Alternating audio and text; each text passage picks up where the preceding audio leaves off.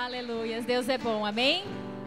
Você pode dar um sorriso para quem está do seu lado, dizer, esse é o ano da alegria, vamos ser gratos por tudo aquilo que Ele fez e fará, aleluia. Pode se assentar. Nós estamos muito felizes com tudo que Deus fez e com muita expectativa com tudo aquilo que nós vamos viver esse ano, amém? Você está com expectativa? Eu estou com grandes expectativas. Algo novo está por vir, eu creio em nome de Jesus, amém? Nós estamos iniciando hoje com muita alegria o nosso projeto Verão. Então nós vamos ter convidados aqui ministrando a palavra durante esses meses. Vai ser um tempo de recebermos novo de Deus, amém? Então tenha expectativa aí, deixa ela bem lá em cima, porque o Espírito Santo vai fazer algo tremendo aqui. E hoje nós queremos muito agradecer a presença do pastor Paulo, da pastora Thaís, da igreja linda que está aqui. Você levanta a mão, a igreja dos pastores. Vamos aplaudir ao Senhor pela vida deles. Obrigada pela presença, em nome de Jesus. Glória a Deus. E eu queria convidar a pastora Thaís para vir até aqui. Uma mulher de Deus, que nos inspira. E vai ser tremendo hoje ouvir aquilo que o Senhor tem que falar através dela, amém? Vamos nos colocar de pé. Queremos orar pela vida da pastora. Seja bem-vinda.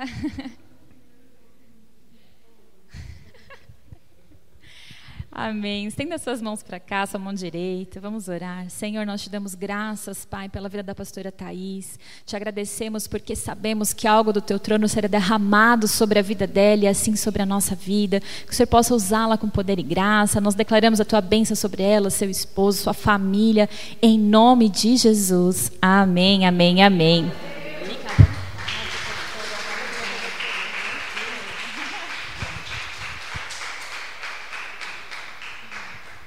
Glória a Deus. Eu gosto muito de estar com o povo da Renovada, que eles falam baixinho, né? Ai, essa menina é um doce. Cadê? Cantou? Fugiu?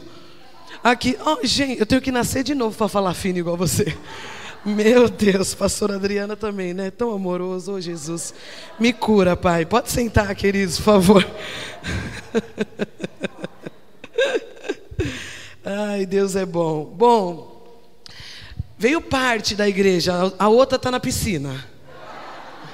Eles se venderam, não vieram para o culto, aí veio só as mulheres honrar, e meu marido também fugiu, você percebeu, né? Não tem problema. Ele queria muito estar aqui me ouvindo, ele não queria estar lá embaixo, não. Mas Deus preparou esse tempo aqui para nós, e o Senhor nos deu essa incumbência nesta manhã. E eu ouvi na pastora Adriana falar que não sabia que hoje era o primeiro. O profeta sempre abre o caminho, né? Então, o primeiro vai ser... Aí depois... Brincadeira, gente, fica tranquilo. Eu vou me comportar, o pastor Alex muito amoroso, tá? O meu amigo aqui estava até na cantina aquele dia, né? Depois, quando acabar o horário, faz assim, que eu sei que é para eu acabar. Toda vez que eu prego na Renovada, o pastor Alex me boicota, assim, uns 10 ou 15 minutos. Mas aqui... né? Tô na casa dele e não tô vendo nenhum reloginho. Aleluia. Aqui eu não tô vendo nenhum reloginho. Tô brincando. Gente, nós somos de Guarulhos. Desculpe os trajes, uns estão de chinelo, outros não trouxeram sapato. Nem achavam que ia vir no culto, mas eles vieram, porque são fiéis.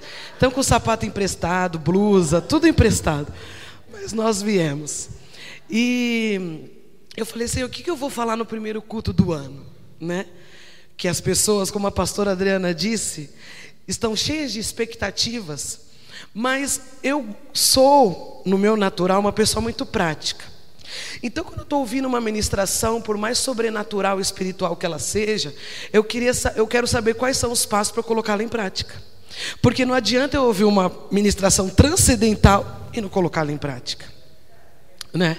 Porque a gente vai sair daqui aleluiado, pisando nas nuvens, chega em casa, treta. Né? Chega em casa, treva, com os filhos, com o marido. Por quê? Porque a gente não conseguiu o fio da meada para colocar aquela palavra espiritual em prática.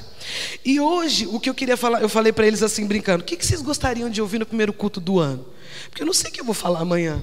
Aí eles falaram várias coisas, eu falei, então eu vou falar igual a menininha do comercial, eu vou falar sobre esperança. Esperança. Mas antes de falar sobre esperança, que foi o que a pastora Adriana disse aqui, Deus tem coisas novas para nós, amém? Amém? Você acredita nisso? Amém. Vamos ver amanhã, segunda-feira. Hoje no culto de domingo é belezinha, eu creio, aleluia, glória a Deus. Amanhã que a gente vai encontrar o chefe de ressaca, né? Vai ser aquela bênção que a gente vai colocar em prática. Mas pode colocar o primeiro versículo, por favor, que é o nosso versículo base desta manhã. Ai, foi pegar papel, obrigado. Olha, ele está havaiano hoje, hein, gente? Ô, glória, aleluia. Esse vai ser o nosso versículo base. Quando a gente lê esse versículo, a gente fala, nossa, mas que coisa fácil, né? Todos sabem de cor, sim ou não? Todo mundo que sabe recitar de cor, recita aí de cor, vamos lá. Quero... Gente, vocês leem a Bíblia, hein? Parabéns, sabe de cor. Quero... Está escrito aí, Deus vai me trazer a memória? Está escrito aí, os anjos vão me revelar do trono? Não. Está escrito, quero. Significa que é uma decisão... Querer, ou eu posso não querer trazer a memória, ou eu vou querer.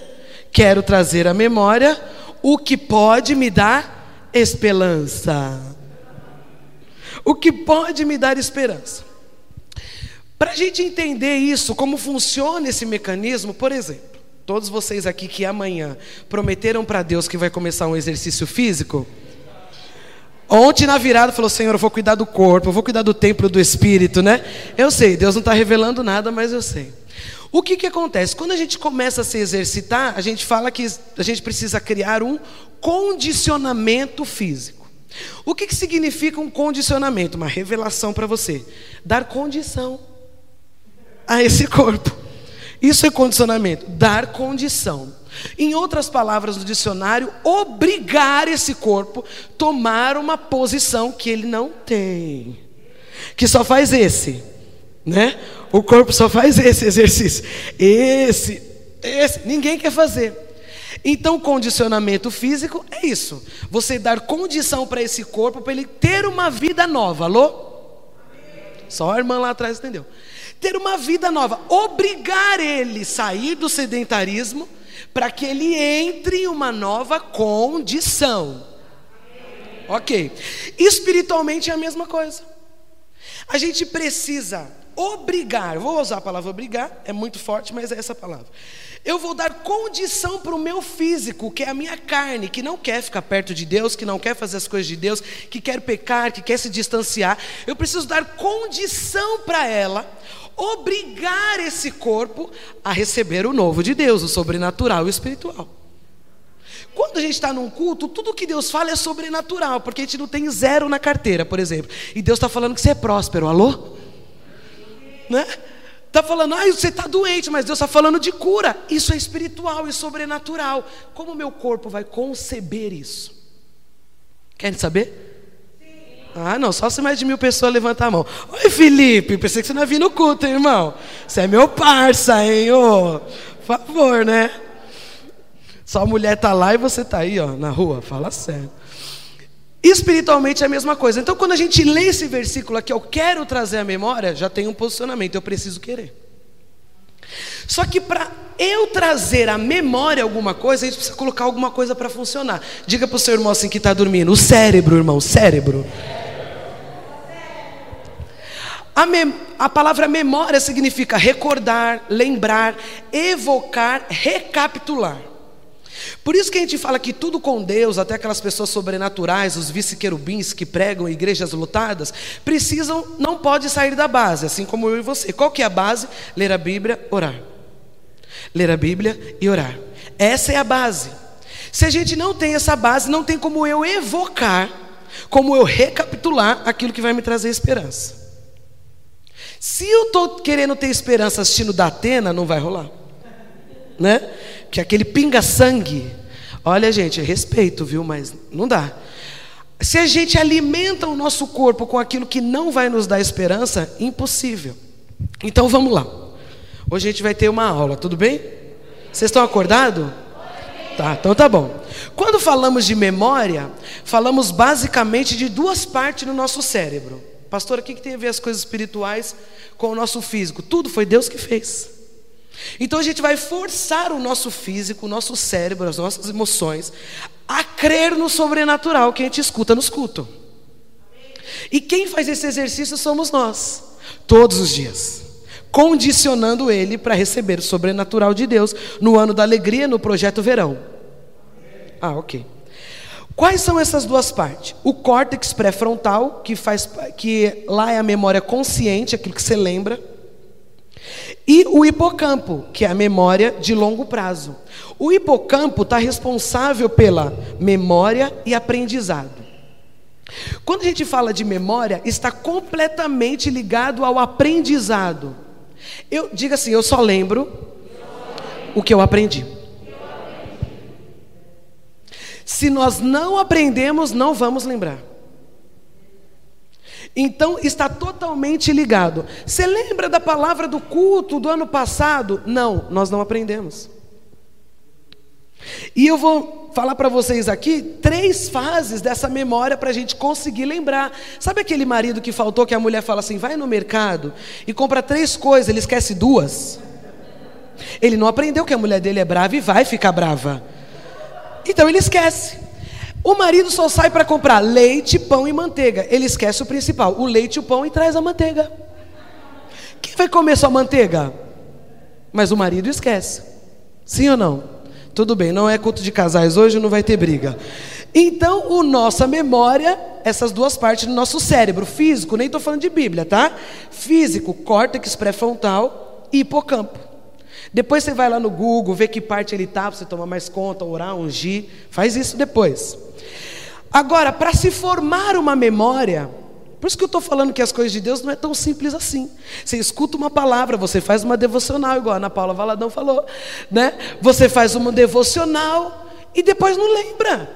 Ela disse que essa palavra que ela leu ontem é para o ano todo. Você acha que ela não vai esquecer? Na primeira treva, na primeira prova, porque esse é o trabalho de Satanás, irmão. Satanás é folgado, ele não é desesperado igual a gente, ele fica só esperando ocasião, o tempo oportuno para nos fazer esquecer da palavra que nos vai trazer esperança. Ele está lá só esperando. E para nós retermos essa memória, diga assim, existe 3 fases. Não, mais alto, diga 3 fases para se formar uma memória. Então, quando a gente vir para o culto daqui para frente, a gente vai se preparar em casa para a gente conseguir reter as coisas. Não vocês, quem faltou, não retém nada no culto, porque está, meu, tem que cozinhar feijão quando chegar, hein? Nossa, não comprei mistura, vou ter que descer a serva, vou comprar um frango, vai fechar. A gente fica viajando na maionese. Vocês não, quem faltou. Na maionese. Não retém aquilo que é dito. Aí vem segunda-feira. Diga, segunda-feira é o meu campo de guerra. Domingo todo mundo é crente, irmão. Domingo todo mundo é crente, todo mundo é casado bonitinho. Na segunda que acontece as trevas. Que esqueceu de fazer as coisas. É, ontem no culto eu me lembro. Aí começa aquela treva. Na sua casa não, só lá em Guarulhos. Então, para formar a memória, diga, tem 3 fases. Diga aquisição, estocagem e recuperação. Então, a primeira fase é a aquisição. Quando prestamos atenção, os 5 sentidos entram em ação. Eu ouço, eu sinto um cheiro, eu vejo, alguém falou e eu guardei. Então os 5 sentidos entram em ação, pois é preciso ouvir, sentir, cheirar, ver, tocar, para que aquilo crie-se uma memória. Às vezes a gente passa na rua e fala, oh, esse perfume é do meu pai, não é? Nossa, esse fedor é da minha mãe, sei lá.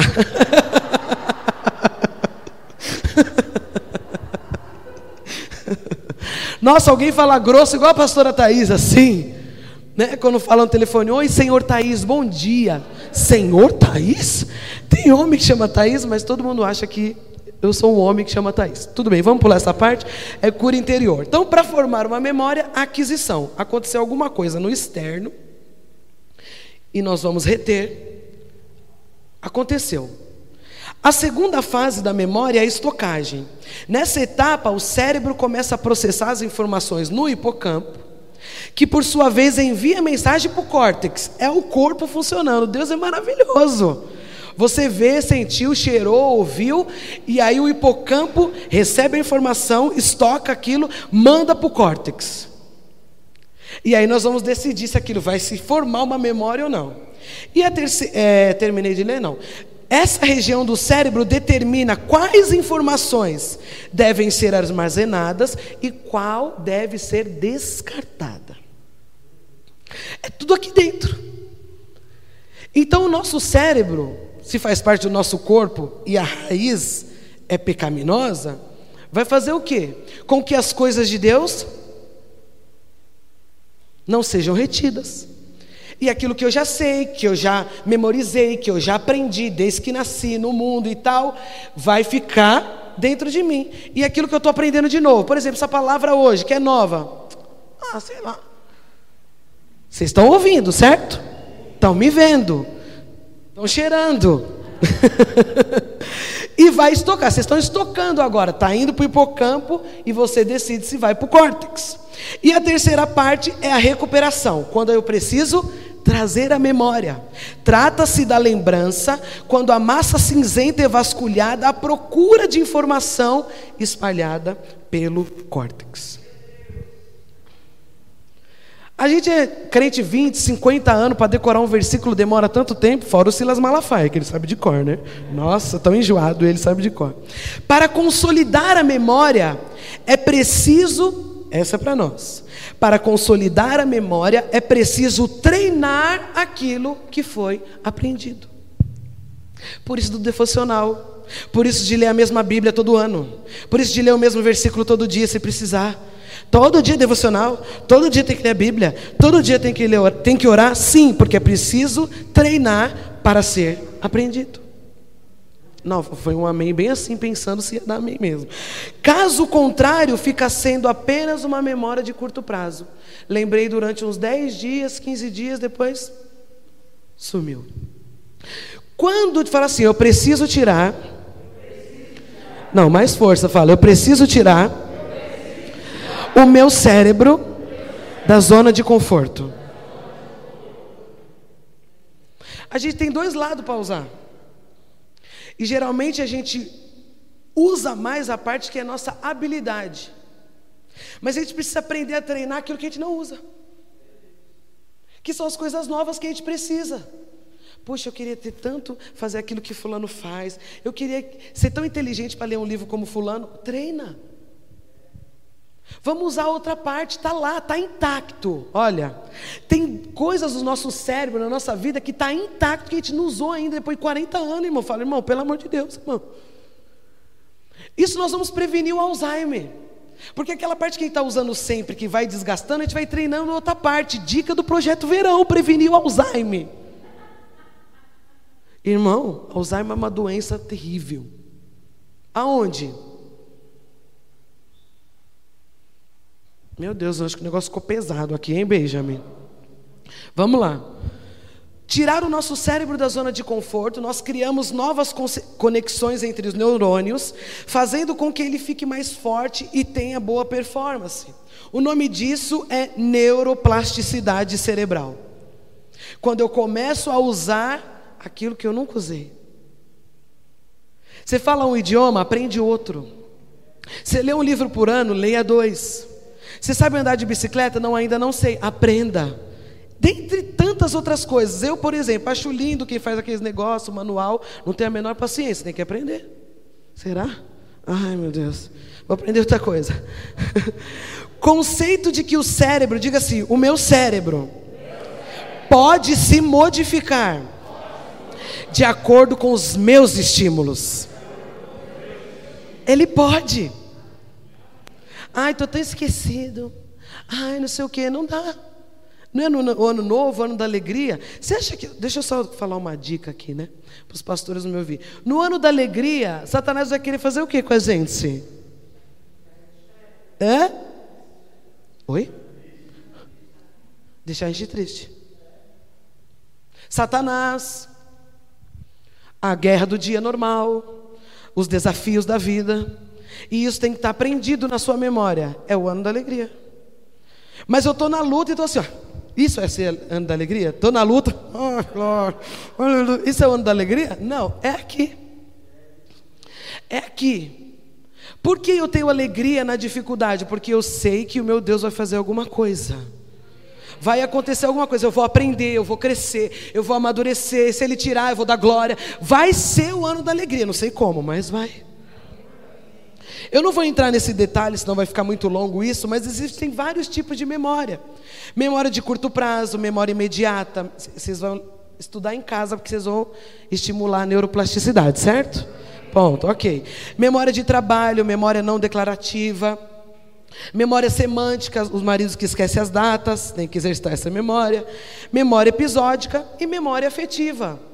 Ai, quando eu vejo essa cor, eu lembro do meu avô que faleceu. Quando eu vejo essa comida, quando eu sinto o cheiro dessa comida, eu lembro do meu pai que está no céu e tal. Existe a memória afetiva. Agora diga assim comigo, eu preciso de dicas para treinar minha memória. Fica tranquilo que tem mais versículos por irmão ali, tá, gente? Eu estou pregando a Bíblia ainda, tudo bem? É que tem que trazer base. Cadê? Volta lá, irmão.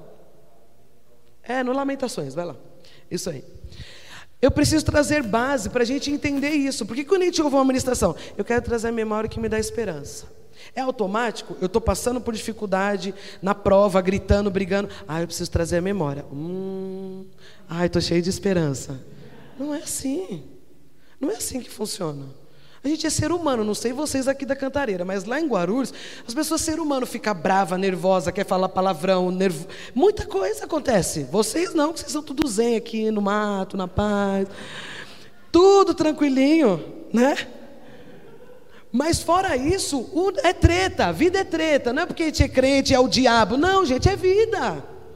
Todo mundo passa por dificuldade, por guerra, crente também, inclusive. Porque, não vocês, mas tem gente que faltou, que pensa porque virou crente, está no My Little Pony. É tudo colorido, estrela, roxo, rosa, cavalo voando, não existe isso. Só no desenho que a gente deixa nossos filhos assistir, mas não existe o My Little Pony. A nossa vida é ali no real, e é ali no real que a gente prega a palavra.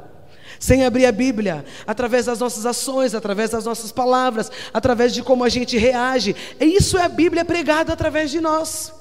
Mas se não acontece as tretas, como que é que a gente vai pôr em prática? Meu Deus, nenhum glória, tudo bem. Ô Senhor, aleluia, estou com calor, hein? Meu Deus, vamos lá. Então, dicas para você treinar a sua memória. Primeiro, anote. Escreva as informações importantes para que você consiga fixar. Anote. Porque parte do que eu falei do começo, com certeza a gente já esqueceu.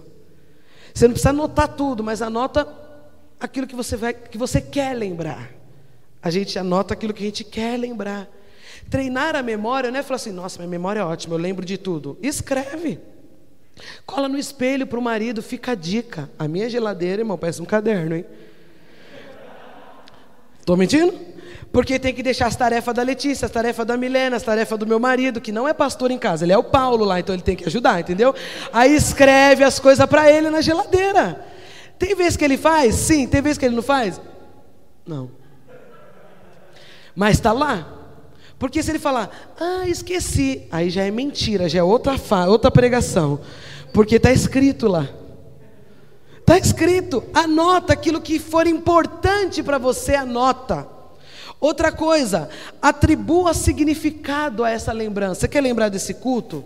Atribua significado a esse culto. Naquele culto, Ana Paula Valadão cantou Te Agradeço. Eu me lembro, vai ficar gravado, você nunca mais vai esquecer desse culto. Ela estava com um vestido florido, com um all-star. E ela falou, você vai lembrar porque você colocou aquilo, foi afetivo o negócio. Eu queria tanto estar naquele culto. Depois do primeiro culto do ano, aí cantou aquele louvor, aquela pastora doida pregou, e eu lembro que ela falou uma coisa assim, falou de memória. Você vai criar, você vai fazer com que aquilo tenha um significado, nunca mais você vai se esquecer. É a mesma coisa o aniversário de casamento, o aniversário dos filhos, existe um vínculo afetivo. Agora as crianças fazem os mês-versário, é tanto bolo, tinha bolo na casa de alguém esses dias que eu vi. Tinha bolo, tem aqui? Não, comeram tudo aquele bolo sozinho, tudo bem. Então o bolo do mêsversário vai criando lembrança, memória. A criança não lembra, mas a foto vai. E a mãe lembra também, ai, porque no dia do quarto mês ela estava com aquela roupinha que nem cabe mais, guarda na caixa, está tudo empoeirada, mas a mãe lembra. Porque criou, diga assim, criou-se uma memória afetiva. Outra coisa, para a gente exercitar nossa memória, tenha uma boa noite de sono. Tem mãe esquecida, né? Que quase não dorme, mamar. Criança nem quer mamar e a mãe está dando mamar, porque está com sono, não sabe nem o que está fazendo mais. Eu não estou dizendo tenha um dia inteiro de sono. É uma boa noite de sono. Os adolescentes dormem, normal, tá, mãe? Fica tranquilinha. Não fica falando pro menino, tadinho. Eu estou vendo a mãe, viu a pastora? O menino vai se lembrar desse culto o resto da vida agora. Tenha uma boa noite de sono. De 6 a 8 horas por noite. Dormindo mesmo. Não é no celular, assistindo série, dormindo. Tem muita gente que não está se lembrando de nada porque não dorme direito, está voado de manhã, sabe assim, aquela pessoa que você fala, que foi? Ah, não sei, tipo assim, um Red Bull ambulante, assim, ah, porque não dormiu. Deus está falando, né? Eu sabia. Não vou nem entrar a fundo. Ó, estudos indicam que tirar uma boa soneca após aprender alguma coisa nova, não dorme no culto, tá? Não é para hoje. Após aprender uma coisa nova, a pessoa aprende mais rápido. Então a pessoa está estudando para o vestibular, por exemplo. Ela vai ler aquele capítulo, aquela matéria, ela descansa um pouco, 10 a 15 minutos. Aí ela vai internalizando aquilo que ela aprendeu, descansa um pouco, dorme, toma um guaraná, sei lá. Depois vai para outra fase. A Bíblia é a mesma coisa. Você está lendo a Bíblia, preparando um sermão, você lê aquilo, vai desbaratinar. Aí você vai tomar banho e fala, ui, eu não tinha lembrado. É assim, mas a gente quer estar lá, Deus revela em nome de Jesus. Gente, não é robô não. O negócio é, fala para o seu irmão, vai com calma.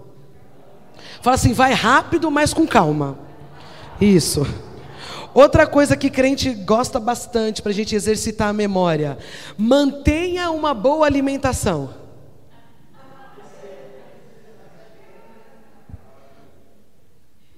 Não estou falando desses anos novos aqui agora. Falando a partir de hoje. Não, de amanhã, né? Hoje é domingo ainda. A partir de amanhã, mantenha uma boa alimentação. Tem alimentos que faz com que você tenha boa memória. Por exemplo, mirtilo. Onde a gente compra mirtilo? Então esquece o mirtilo. Mirtilo, peixe, semente de abóbora. Quem vai comer semente de abóbora? Põe sal, né? Cozinha e põe sal, né? Abacate, chocolate amargo. Chocolate amargo. Tudo isso nos ajuda. E é fora as outras coisas que a gente come de besteira. Treinar a nossa mente para pensar em coisas que nos tragam esperança. Pode para o próximo versículo, por favor. Ficou claro essa base aqui? Nunca mais vamos esquecer? Próximo. O 22, isso. A continuação do versículo. Quero trazer à memória aquilo que me dá esperança, porque as misericórdias do Senhor são a causa de não sermos consumidos, porque as suas misericórdias não têm fim. Renovam-se a cada grande é a tua. Significa o seguinte, que a luta que nós estamos passando hoje, ela não vai durar para sempre, porque as misericórdias do Senhor se renovam a cada... Deus tem algo novo toda manhã para você. Fala para o seu irmão, Deus tem algo novo toda manhã para você. Fala para ele, toda manhã Deus tem algo novo para você. Renovou, você abriu o olho, renovou a misericórdia. Significa que aquilo que nós pecamos ontem, nos arrependemos, renovou. Deus não se lembra mais, jogou no mar do esquecimento. Renovou-se sobre a nossa vida a bênção, o milagre que Deus tem para nós. Porque grande é a sua fidelidade. Diga assim, Deus é fiel. Diga, Deus é fiel. É e acabou, você acreditando ou não. Deus nos ama, os problemas não duram para sempre. A pastora Adriana disse, algo melhor está por vir. Não é jargão, é a Bíblia que está dizendo. porque as misericórdias do Senhor se renovam todos os dias. Então Deus tem algo novo para mim todos os dias, não é jargão, é Bíblia. Deus é a minha porção. Olha lá, próximo. A minha porção é o Senhor. Diz a minha alma, portanto, esperarei nele. Se ele é a minha porção, é tudo o que eu preciso hoje, espera mais um pouco. Pode trazer à memória aquilo que vai te trazer esperança. Não está acontecendo hoje, mas vai. Talvez não aconteça amanhã, mas vai. Pode esperar, porque ele vai, a misericórdia dele se renova, porque a porção dele, a sua porção é ele, e ele vai se te renovar todos os dias. Pode colocar seu cérebro para trabalhar e falar, aquilo que Deus falou há 15, 10, ontem, vai acontecer. Diga comigo, vai acontecer. Então, se eu aprendi o que é memória, então vamos aprender o que é esperança. Esperança é esperar que algo vai acontecer. Diga, algo vai acontecer. Esperança é esperar que algo vai acontecer. Esperança é confiança. Esperança é expectativa. Não foi que começou o culto assim? Esperança é expectativa. Esperança é fé. Esperança é perspectiva. Esperança é espera. Não é o desespero de expectativa. Ai, vai. Agora. Espera. Isso é esperança, traga a memória, mas continue crendo que algo bom está por vir. Todos os dias nos seus negócios, na sua família, com seus filhos, na sua empresa, na sua vida com Deus, tudo, algo bom está por vir. Mas eu estou vendo tudo ruim, mas algo bom está por vir. Nem que seja você, o irmão Bombinha, fica mais calmo. Tem algum irmão Bombinha aqui? Irmão Biribinha? O irmão Biribinha é aquele que você olha a caixinha e não dá nada por ele. Você pega e fala, quando solta, assusta todo mundo. Porque ele explode. Fala para o seu irmão, você ficou calado, você é Biribinha, né? Você não faz um alarde, mas dá um sustinho. Fala, nossa, não sabia que o irmão Biribinha era assim. Abre lá para mim Romanos 5:3, por favor. Porque se for o irmão Rojão, aí dá muito alarde até o pastor ficar sabendo. Então só é Biribi em casa, informalmente, né? Rojão todo mundo vê, fala, olha, o irmão tá bravo, hein? Ó Deus falando. Romanos 5:3. Olha, esses três versículos aqui, os crentes amam. Olha lá. E não somente isso, mas também nós nos gloriamos nas tribulações. Ô glória! Fala para o seu irmão, você está gloriando na tribulação, irmão? Você está dando glória na tribulação? Gente, quem nessa vida em sã consciência acorda? Obrigado por essa luta, Pai. Aleluia por essa enfermidade, glória a Deus. Quem? Não nasceu ninguém assim, né? Mas a Bíblia está falando. Nos gloriamos nas tribulações. Por quê? Não é porque a gente é mais little pony, irmão. Porque a gente sabe que a tribulação produz. Não vocês, os irmãos que faltaram, não. Tem um irmão... Vai estar gravando, né? Ah, ok. Tem um amigo nosso que fala assim, preservera. A gente precisa ser perseverante. Fala assim, começar, continuar e terminar. Isso é perseverar. Uma aplauso.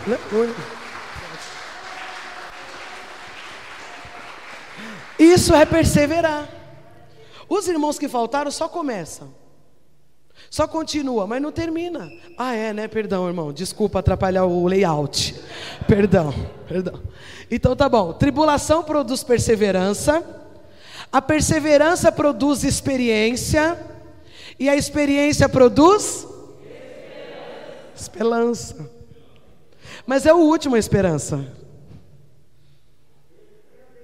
A esperança é o último do processo. Ou você acha que a Bíblia... Eu vou colocar aleatório. É o último. Para ter esperança, a gente tem que ter todos os passos dos outros. Se alegrar na tribulação. Aí vai experiência, perseverança, experiência aí. Mas a gente lê o primeiro versículo. Quero trazer à memória aquilo que me dá esperança. Fala para o seu irmão. Você quer esperança? Sem tribulação não vai rolar.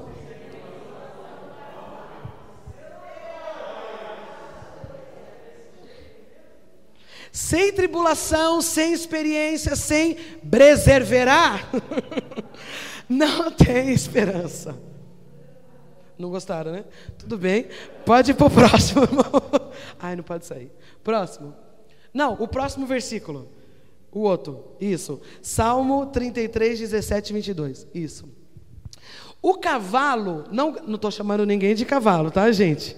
Fica tranquilo. O cavalo não garante a vitória, apesar da sua grande força. Significa o seguinte: você pode ser o poderoso chefinho, você pode ser a mina do balacobaco, onde você trabalha, eu sei, eu resolvo, eu determino, eu assino, eu sou a mulher da caneta e tal, com a sua força.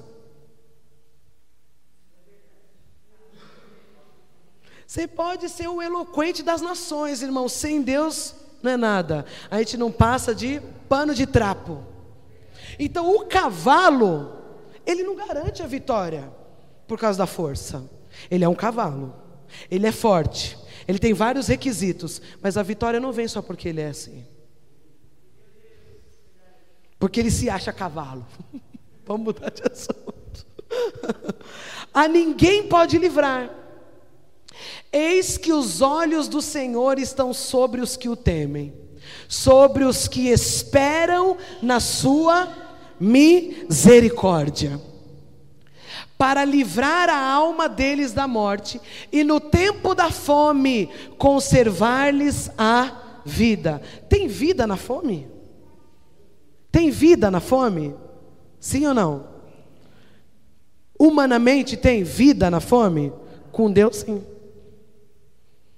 Ai, eu morro de medo de passar dificuldade. Ai, meu Deus. Mas Deus vai conservar a sua vida. Até porque a gente tem estoque, né, irmão? Opa! A gente tem estoque. Para livrar... Cadê?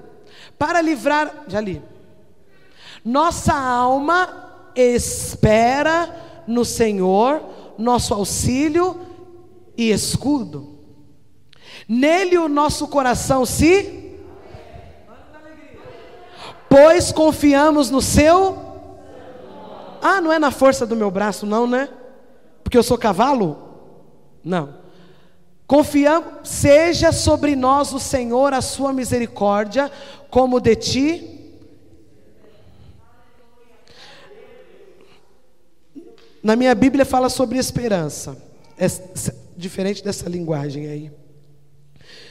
Mas esse versículo de Salmo está falando o seguinte: não é pela força do nosso braço, não é pegando a nossa massa cinzenta e tentando enfiar as coisas lá dentro, mas é pelo Senhor. Ele é o nosso escudo, Ele é a nossa fortaleza, Ele é aquele que nos ajuda. E isso não é espiritualizar os problemas, é saber que Deus está conosco. Nós precisamos incluir o espiritual e o sobrenatural na nossa vida natural. E esse lance que é difícil, porque nós estamos vivendo no mundo, na carne, aqui, humanamente, normal. Mas incluir, inserir o espiritual para o físico que é difícil. Atrair o reino de Deus para as coisas naturais. É isso que nós falamos quando venha o teu reino, seja feita a tua vontade. Venha o teu reino, venha o sobrenatural. O espiritual na minha vida física, onde eu não sei fazer nada sem o Senhor. Onde eu entreguei a minha vida e declarei independência, a minha vida independente. Eu quero ser dependente de Deus, eu quero caminhar na direção do Senhor, eu quero o que Ele tem para mim. Mas como trazer isso para o físico? Se o nosso corpo, como diz a canção, o que eu quero fazer, não faço. Uma coisa, fala aí, Ludmila, você sabe, né? Isso. Você quer sim? Romanos 12:12. O mal que eu não quero fazer, eu faço. É isso. É isso aí? É o quê? Romanos 12? É? Tá. Alegrem-se na esperança. Sejam e preservera. Gente, mas por que eu estou virando se o negócio está ali, né? Oh, meu Deus. Lá em Guarulhos não tem isso. Alegrem-se na esperança. Sejam pacientes na tribulação e perseverem na oração. 1 Coríntios 13, 13. 1 Coríntios 13, 13. Agora, pois, permanecem a fé, a esperança e o amor. Estes três, porém, o maior deles é o... Mas é três coisas ali que vai permanecer. E quando a gente fala de esperança, a gente está falando de fé. A gente não falou o significado de esperança? Esperança é esperar que algo vai acontecer. É confiança, é expectativa, é perspectiva, é espera. Então a gente vai, como o texto anterior, se alegrar na esperança e ser paciente na tribulação. Diga, se alegrar na esperança, paciente na tribulação, perseverar na oração. Fé, esperança e amor. Fala para o seu irmão, Deus tem a receita para nós. A gente quer fazer a receita de qualquer jeito, fala para ele. E dá ruim. Dá ruim. A pessoa não dá a receitinha direitinho para nós, a gente tenta fazer, fica uma meleca. Comigo é assim. Nunca dá certo. E o último texto para a gente orar. Ah, o pessoal, ai, graças a Deus vai acabar. Quando fala que vai orar. Filipenses 3. Irmãos, quanto a mim, não julgo havê-lo alcançado, mas uma coisa faço. Não é Deus que faz por mim, eu faço. Uma coisa faço, esquecendo-me das coisas que ficam para trás. Diga assim, existem coisas que eu preciso lembrar e outras que eu preciso esquecer. Tem coisas que eu preciso lembrar e coisas que eu preciso esquecer. Muitas pessoas andam no seu dia a dia lembrando do que precisa ser esquecido. E aí não dá para ter esperança. Trazendo à memória o que precisa ser curado. Trazendo à memória, aliás, aquilo que já foi curado, que já foi esquecido, que é lixo. Aquilo que me faz mal, palavras que jogaram sobre mim lá na antiguidade passada, lá no Homo sapiens. A palavra jogaram lá, mas eu me lembro. E o que Deus está falando para mim, que também é desde a eternidade, porque eu nasci no coração de Deus desde lá, eu não me lembro. Eu tenho que me esquecer daquilo que me faz mal. Eu tenho que me esquecer, curar, né? Tratar. Não é só esquecer, curar, tratar. Esquecer daquilo que me leva para baixo, que me tira distante de Deus, que faz com que eu não sirva ao Senhor, com que eu me distancie da minha família, que faz com que eu seja uma pessoa amargurada, triste, decepcionada, rancorosa, infeliz, etc. Eu tenho que me esquecer dessas coisas, curar e começar a lembrar daquilo que Deus está falando para você. O que é, querido, o que Deus está falando com você? Às vezes não foi uma palavra profética do manto, do fogo, do decanta lá. Às vezes não foi. Às vezes foi um versículo, como Deus disse aqui com a Ana Paula Valadão. Buscai primeiro o reino. Aleluia. Significa que a Ana Paula está ansiosa, irmão. A Ana Paula está ansiosa com o que vai estudar, com o que vai trabalhar. Olha Deus falando, Ana Paula, com o que ela vai fazer. E Deus está falando, calma. Busca primeiro o reino. Essas demais coisas aí que você pediu ano passado que não aconteceu. E você está com essa expectativa em 2022, Ana Paula Valadão. Calma. A ordem para você primeiro é, busca o reino. Vem adorar, vem fazer a obra. Cuida daquilo que eu tenho para você, que o resto vai acontecer. Tá bom, Ana Paula? Pega para você. Você não veio tampar buraco que a pastora veio ter bebê. Você veio adorar. Vai sair andando aqui na serra, tocando, chamando o povo, tocando as campainhas. É, para evangelizar aqui é treva, filho. Porque você tem que tocar as campainhas, o povo não está na rua, só tem macaco.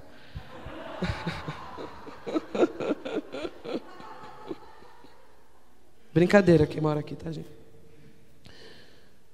A gente precisa começar a saber o que Deus está falando com você. Existe uma palavra direcionada do altar que os pastores vão liberar? Óbvio. Existe uma palavra base? Óbvio. Mas Deus tem algo peculiar para a sua família. Deus tem algo peculiar para dentro da sua casa. E isso só é revelado para você se você buscar. Porque o seu ano não é igual o ano do irmão. Se chegou o ano do irmão teu Land Rover e você o Fusca, fica feliz. Porque Deus está trabalhando família, individual, congregacional, nação e etc. Existe uma palavra de direção para todas as áreas e tempos da sua vida. E deixa eu te falar, Deus não vai orar para saber, já está escrito, já está determinado. Todos os seus dias já estão escritos. Nós precisamos saber. Se é uma coisa que nós temos que preocupar é essa. Deus, que tempo que eu estou? O que esse tempo para mim? Porque eu não vou me frustrar porque fulano tem. Porque esse é o meu tempo. Esse é o meu tempo de espera e acabou, eu espero.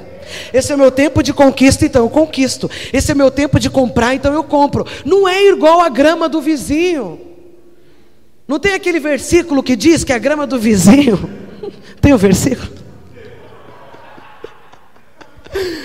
Que a grama do vizinho sempre é mais verde. E às vezes é sintética e você com inveja. A grama do vizinho é sintética e você está lá, eu queria uma grama tão verdinha. E a sua está lá, brotando, está lá. Está acontecendo alguma coisa lá para crescer a graminha e você, eu odeio essa grama. Está seco esse diacho aqui que não cresce, porque quer a coisa que o vizinho tem. Fala, alô, irmão, alô? Alô, alô? Como igreja, existe uma palavra de direção. Mas pessoalmente, o que Deus está falando para você? Pastora, só está começando o ano, beleza, ainda tem tempo. Então consagre sua primeira semana para o Senhor. Abra um jejum. Não para ficar pedindo coisa, para perguntar para Deus o que Ele quer de você esse ano. A gente vai acertar? Vai. A gente vai pisar no tomate? Com certeza nós vamos. Graças a Deus que Deus nos perdoa. Mas fala para o seu irmão assim, o que importa é que você está fazendo alguma coisa. Não pare. Não desista. Como diz nosso pai Gés, a gente não vai ser o profeta do caos, mas a gente tem que ter esperança e alegria, mas humanamente, mundialmente, o negócio está ruim. E a gente tem que continuar feliz, porque se deu ruim aqui, Deus nos leva para a glória. Um amém, ninguém quer ter eternidade não. Vamos terminar de ler. Ai meu Deus, cadê? Esquecendo-me das coisas que ficam para trás, diga avançando, avançando para as que estão diante de mim. Diga prossigo para o alvo, para o prêmio da soberana vocação de Deus em Cristo Jesus. Diga avanço, diga eu avanço, eu prossigo para o alvo. Você já chegou no alvo? Não. Então prossiga, avance, peça ajuda, ore, peça conselho, mas levanta, faça alguma coisa, porque tudo que eu estou falando aqui já está escrito e determinado por Deus, e tudo com uma disposição interior, aquele que te ajuda, que te fortalece, esperança.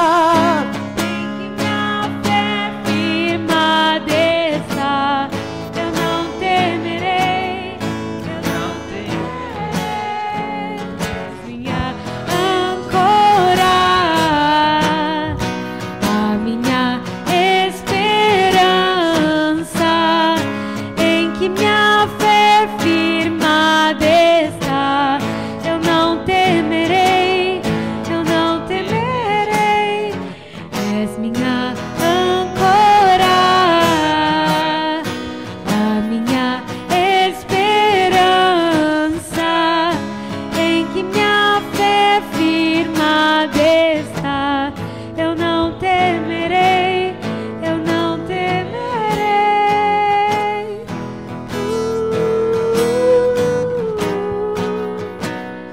Aleluia, levante as suas mãos.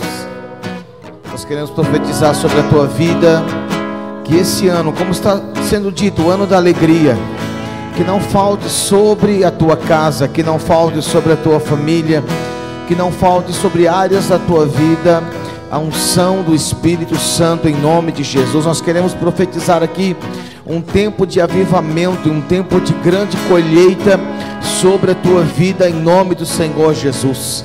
Eu quero profetizar aqui nesta manhã, pessoas que estão aqui nesse lugar, pessoas que estão nos assistindo aqui, eu quero profetizar que o Senhor está olhando para as tuas marcas nesta manhã, e eu quero declarar em nome de Jesus um tempo de muita resposta sobre a tua vida, em nome de Jesus. Eu quero declarar, você que estava durante um tempo sempre caminhando, mas olhando para trás, e você se sentia realmente com a dificuldade de caminhar, de prosseguir, porque estava esperando que alguma coisa acontecesse. O Senhor está dizendo para você nesta manhã: não olhe mais para trás, porque chegou o tempo de o Senhor entregar sobre muitas pessoas que estão aqui, o Senhor entregar a tua bênção e a tua vitória no nome de Jesus. O Senhor está dizendo: comece a olhar para frente, porque lá na frente já está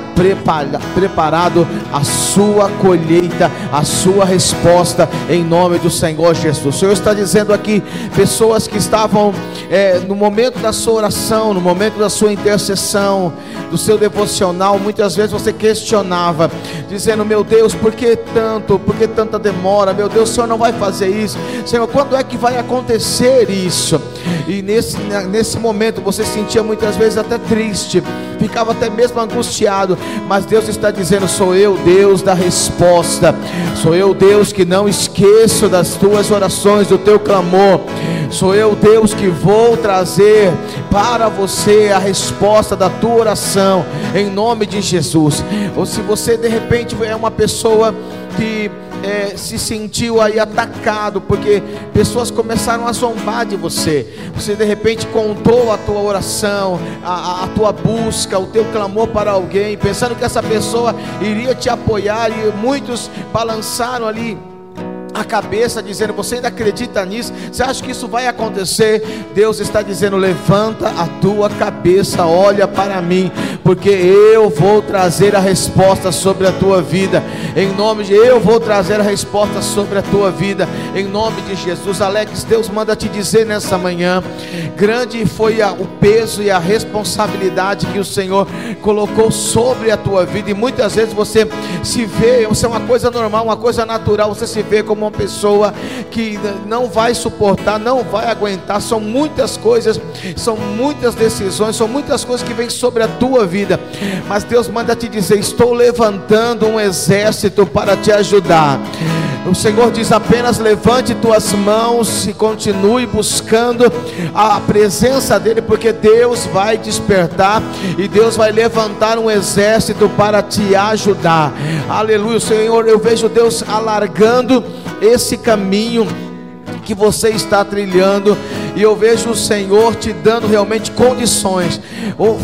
Houve um tempo na tua vida em que você estava cabisbaixo, em que você estava dizendo: eu não vou conseguir, você estava dizendo: eu vou recuar, eu vou parar, eu vou desistir, mas Deus te renova nesta manhã, e eu vejo você, Alex, conforme foi dito aqui nesta manhã, o tempo da alegria. Chegou o teu tempo de alegria, chegou o teu tempo de resposta, chegou o teu tempo de restauração, chegou o teu tempo em que você vai ver as coisas acontecendo, simplesmente acontecendo, porque o Senhor está dando colheita de tudo aquilo que você plantou. O Senhor está entregando nas tuas mãos. Então te prepara, qualquer coisa que vir às tuas mãos não serão coisas novas, serão coisas que já estão no coração do Senhor.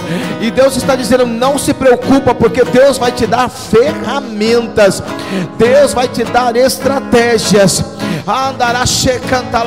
O Senhor está dizendo para você, Alex, aleluia: fique em silêncio, ouça a minha voz, porque o Senhor vai te dar muitas estratégias, coisas grandiosas. O que foi dado para você até hoje parecia uma coisa grandiosa, maior do que você conseguia realizar, mas Deus está te colocando nesta noite acima destas coisas, e você vai começar a organizar e fazer com a maior rapidez possível, porque há uma unção derramada sobre a tua vida. Bendito seja o nome do Senhor. Levante as suas mãos, começa a dar glória a Deus, porque eu vejo, aleluia, o rio do Espírito Santo entrando em muitos lares aqui nesta manhã.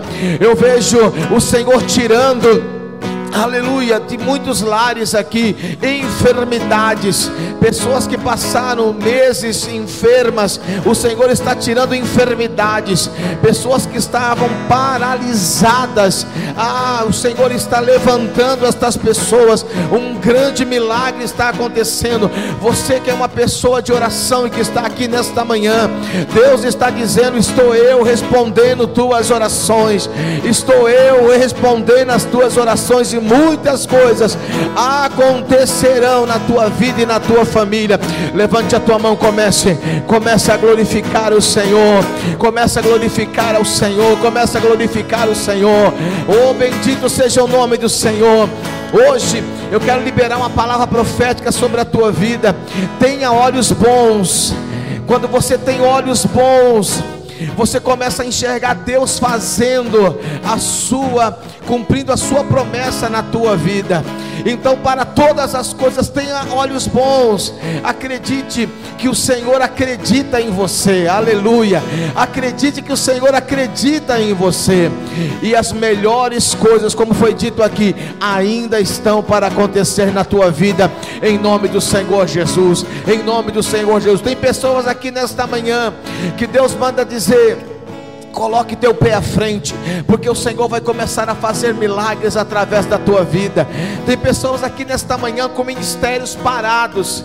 Você tem toda a estratégia, você tem toda a ferramenta, mas você, não sei, por alguma coisa, tem medo de colocar o pé, talvez porque você tenha sido machucado, porque talvez você se frustrou.